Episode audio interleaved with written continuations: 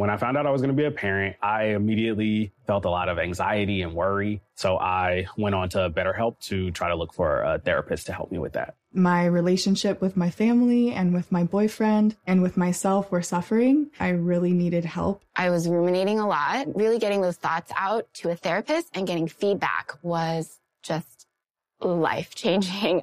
If you're thinking of giving therapy a try, visit betterhelp.com slash stuff today to get 10% off your first month. That's betterhelp, H-E-L-P dot com slash stuff. Hey there, and welcome to the short stuff. I'm Josh. There's Chuck. There's blimey old, bloody old Jerry. and this is short stuff, everyone. I get you every time, buddy. I don't think there's a single short stuff intro that I haven't made you snicker. They're all so silly. I love it. I'm glad you like it. So, we talking about chippies? Yeah, man. Uh, so apparently, chips, what we call in America French fries, what they call in France just fries, um, are called chips because it's short for chipped potatoes. That's right. Which is just cutting up a potato and frying it. Apparently, that's chipping it. Which I don't know. Does that explain cream chipped beef? Like, do you cut up beef and fry it and then add it to like a creamy sauce? Is that where that comes from? Uh, I don't think it's fried. I think, or is it? I, I don't. I'm asking, buddy. Uh, well, you have the light bulb above your head. I thought that meant you had an idea, not a question. No, no, no, no. That's a question mark. Okay. I have a light bulb in the shape of a question mark. I'm glad Um, you finally noticed. I think chip beef is just the the the quality of the beef is sort of chipped off. I don't think it's fried. I might be don't wrong. that's it. I'm not sure. I like that. That okay. Well, we're not talking about cream chip beef, are we? No, we're talking about fish and chips. We're talking about chippies, fish and chips. A chippy is a fish and chip shop. Uh, they're synonymous with the United Kingdom, of course. Yep. And I ate fish and chips every time I've been over to the United Kingdom. I'm sure, sure you probably had a little bit. I never have. Really? I know. I feel like a total jerk, but uh, the, researching this made me definitely guarantee that I will next time. Well, I mean, there are plenty of uh, great things to eat in the United Kingdom that are known What? in the United Kingdom.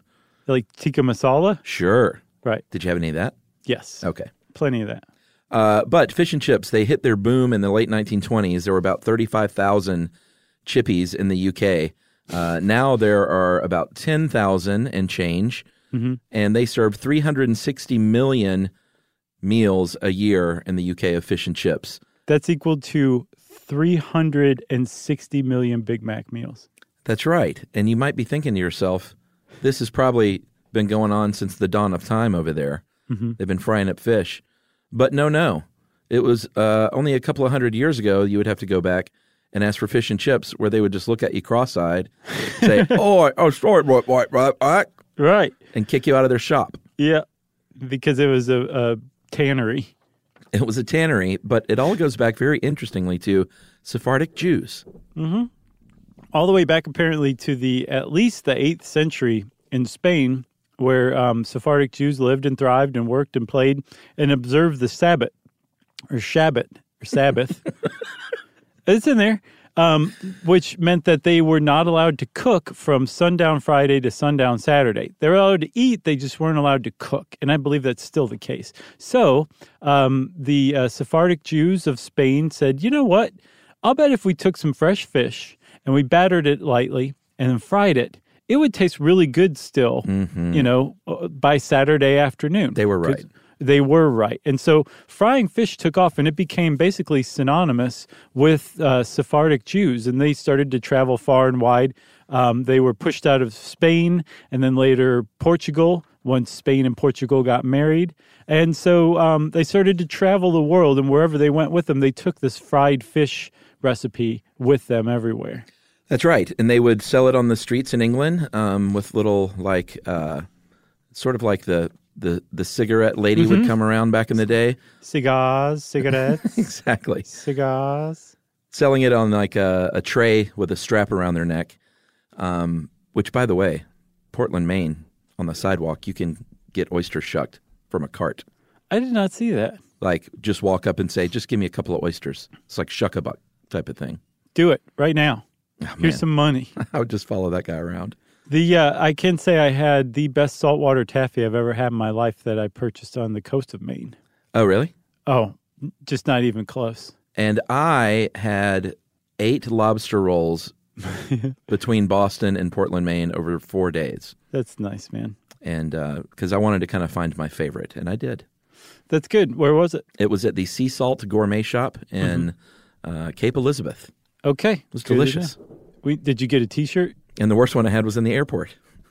Oh, I can bet. That's like playing slots in the Vegas airport. It's just not the same. You know? I was flying out and I was like, one more. yep. That's, So- exact- that's just like slots in the Vegas airport.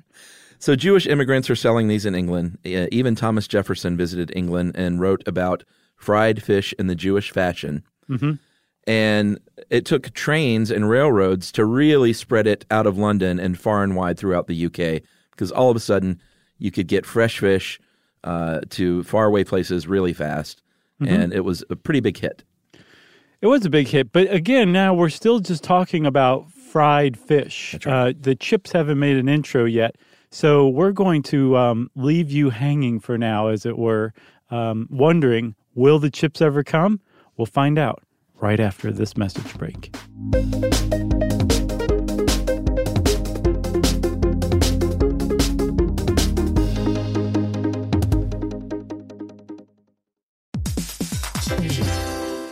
Hey, everybody, we're here to tell you about Viator, a tool that you can use to plan and book travel experiences around the world. That's right. The Viator app and website make it easy to explore 300,000 plus travel experiences so you can discover what's out there no matter where you're traveling or what you're interested in. Yep, Viator can help you plan better travel experiences. 300,000 plus travel experiences to choose from means you can plan something that everyone you're traveling with will enjoy. That's right. You can also enjoy real traveler reviews to get insider information from people who've already been on the experience that you're considering. Plus, you get free cancellation that helps you plan for the unexpected. Yeah, and Viator offers 24 7 customer service, so you know you'll get support at any hour if things aren't going as planned. So download the Viator app now and use code Viator10 for 10% off your first booking in the app. Find the perfect travel experiences for you. Do more with Viator.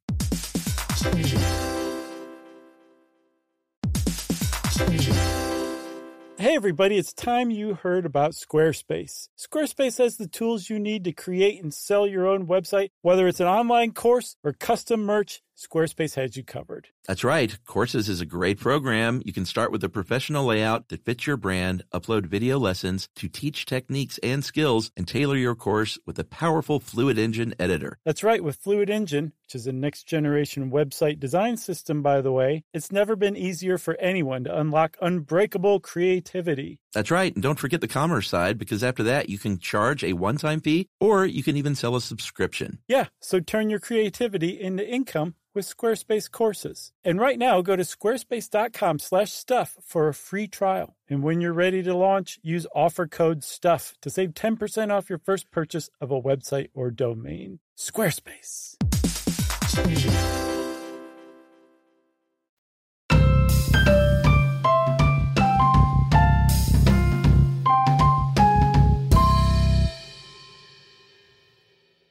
So I'm dying to know have the chips come? The chips are coming finally. Okay, good. So uh, it's funny to think of because you think of potatoes as like super Irish. Sure. Um, you think of chips as super um, English, but they're actually South American. I mean, like the potatoes that we know and love today weren't really brought to Europe until the maybe the end of the 15th century from the earliest explorers of South America. Yeah, and people weren't eating them up. Like they were hard and weird, and everyone's like, I, I can't even eat this stuff. It's not even edible. so it took, you know, Belgium's popular for their fries. Uh, yes, because they do it right. They do do it right. And that's where the whole fried potato thing started. Well, actually, in Spain in the 16th century. Um, but then they brought them north to what was called then Spanish Netherlands, which is now close to modern day Belgium. Right.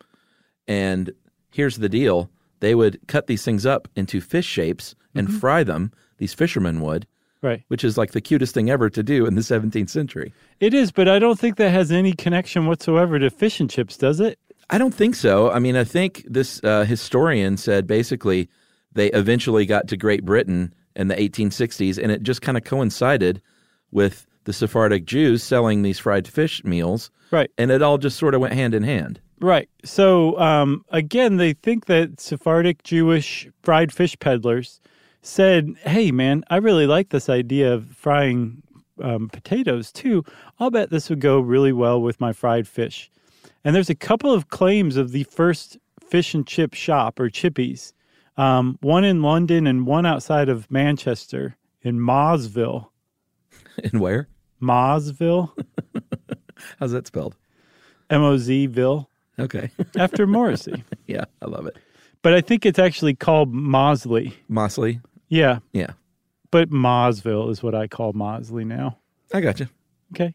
So the one near Manchester was definitely like kicking butt by 1863. Okay. Uh, the one in Lunderhood, uh, Lunderhood? Mosville and Lunderhood, the Wow. new names. I love that. In a neighborhood in London, uh, BOW, I don't know if it's Bow or Bow, but this was in 1860, and they claimed to be the very first one to sell that combo. Mm-hmm. And uh, good old Lunderville, yep, Lunderville and Mosville. So, um, no, Lunderhood. Lunderhood. You already it already evolved again. so this is the 1860s when the definitely the uh, latest that the first chippies were established, and by the fin de siècle, which, as far as I know, applies only to the turn of the 20th century, right? I guess. Okay. Um, by by the turn of the 20th century, the beginning of the 20th century, they um, they are just everywhere. Oh, yeah. You, I think you said 35,000 in its peak in uh, the 1920s. Even by 1910, there was something like 25,000 of them in the UK. And um, just to keep morale going during World War One, Prime Minister at the time, David Lloyd George, ordered that fish and chips and everything associated with making fish and chips be kept off the ration list. Yeah, they, they wanted to keep people happy. Yeah, and I think it worked, and so much so that in World War II, um, uh, Churchill did the same thing, right? That's right. He said, you know, keep this fish and chip thing going because they are good companions. There's a little bit of Schwarzenegger in there. There was. So, in that war at Normandy on D Day, apparently an identifier, a secret code for the Brits is they would yell out fish and they would wait for a coded response. And I love how this How Stuff Works article says barely coded. Uh, chips. right? And because Germans would figure it out and say, uh, chips and streusel. That was Schwarzenegger for sure. Sure, it was a little weak for Schwarzenegger. It So wasn't robust. here's the deal. I like mine with tartar sauce. I didn't see anything about tartar sauce in here. Oh, yeah. I think that may be, I don't know, I might be wrong, but that feels like even though it's a French uh, thing in origin, an American bastardization. Mm-hmm. But that's just me guessing, because nowhere in here did I see anyone in uh, the UK eating tartar sauce. I might be wrong. Uh, I think it might have been in the image on this How Stuff Works article. Well, that means nothing. but there's also a, a in the article there's a blob of green um, which is apparently what you will find it served with in the north Yeah, peas. of England. Yep, mashed peas, which according to Dave Roos, who wrote this How Stuff Works article, um, are way better tasting than they look. Yeah, I had that in Dublin. I had I went to a chippy and got some peas. Uh, also, obviously, malt vinegar on everything. Yeah, I've come to like that too. I remember growing up at Long John Silver's. Uh-huh. Like I, my family actually lived at a, a Long John Silver's, and um, I was like, "This is gross. I What same this thing. stuff?" Yeah. And now I'm like, I have a, I guess, a refined palate or something because I just I do shots of that stuff. Yeah, I, I didn't like it when I was younger either. Now I fully get it. Um, you got to have your salt as well. Mm-hmm. And apparently in the UK, they love the curry sauce, Sure. and uh, we'll even go with the ketchup every now and then. Yeah. And then what I always think of fish and chips being served in, because it's a street food, like through and through, even though there's chip shops, like it, it was originally from the streets. Right. You know what I'm saying? Um, and it would be served, and I think even in the chip shops too, it would be served wrapped up in yesterday's newspaper, which uh, originates in World War II, where um, paper was in short supply. So they somebody figured out, well, we'll just use yesterday's newspapers to serve fish and chips in this kind of cone, I wound up in a cone.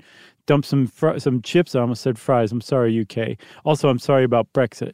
Uh, and then put some fried fish, usually fried battered cod, on top, and there's your fish and chips. But apparently, that went out in the Thatcher era.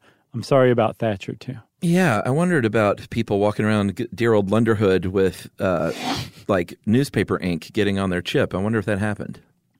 I don't know. I'll bet it did have to do with something with becoming a little more health conscious. Like this printer's ink soaking into the hot oil that we're ingesting is probably not good for Highly us. toxic. Sure. And all of the third arms that children were growing in the UK suddenly went away. That's right. Uh, you got anything else? Uh, no, I'm just going to shout out uh, Gales. That was the first fish and chip place that I ever went in London back when I first went in the mid 90s. And I am looking right now, as you can see, it is still open. You're nice. And that is in Notting Hill. And I didn't, that was before the movie Notting Hill. So I was cool before country was cool. right. We need to get you a Gales t-shirt and uh, what was the name of the lobster roll place? Uh, sea salt with Sea s- salt. the letter C salt gourmet shop. Oh, that is cute. We need to get you those t-shirts, okay? Let's do it. Well, uh, you can read a pretty interesting article by Dave Roos on how stuff works about fish and chips. Uh, and that means, since I said that, short stuff is over. Stuff You Should Know is a production of iHeartRadio's How Stuff Works. For more podcasts from iHeartRadio, visit the iHeartRadio app, Apple Podcasts, or wherever you listen to your favorite shows.